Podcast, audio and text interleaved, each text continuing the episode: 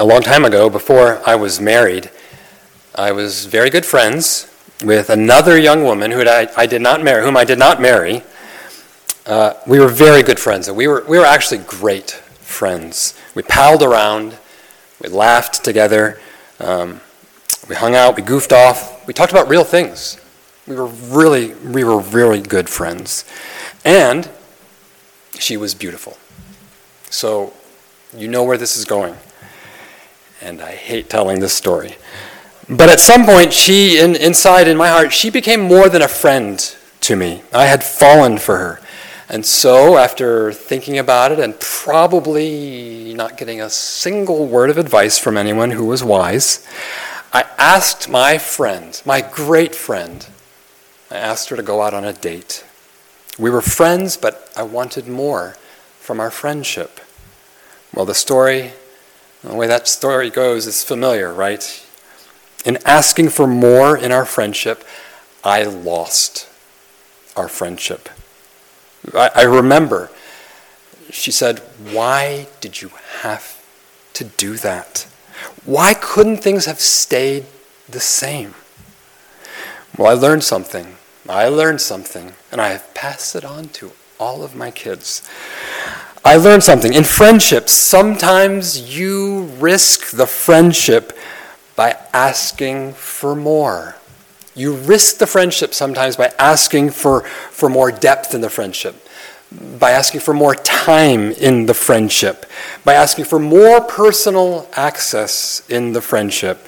And so the result is sometimes we just park our friendship at a distance and we just leave it there because we're afraid of losing the friendship. We hold back from asking, we hold back from revealing, we lower our expectations in our friendships.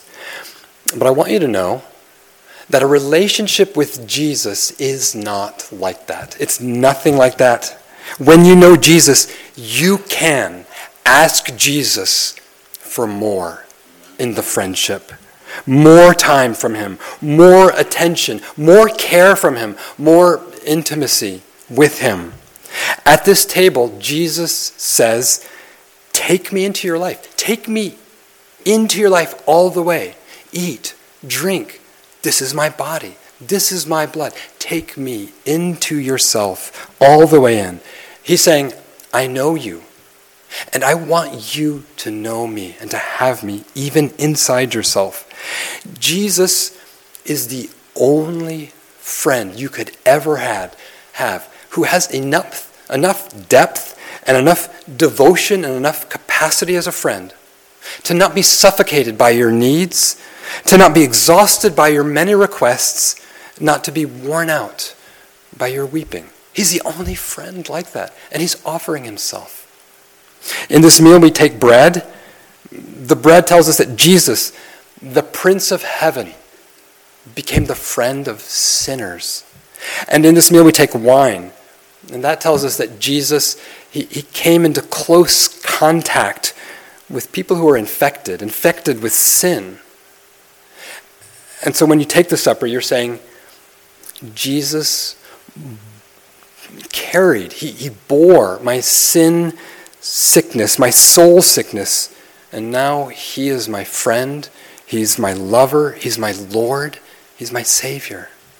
That's who Jesus is. And so that's part of why we do this, because Jesus told us to do this. He arranged this new Passover meal. He said, Do this in remembrance of me.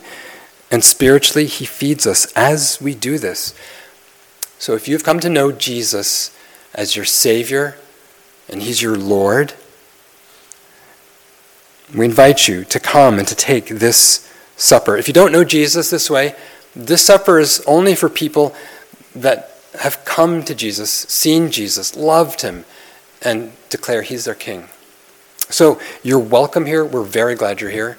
But you don't want to take the supper. So just this could be a time maybe where you could start asking God questions that you have, big questions, Bible questions. And, and afterward, we would love to talk to you more about all of this.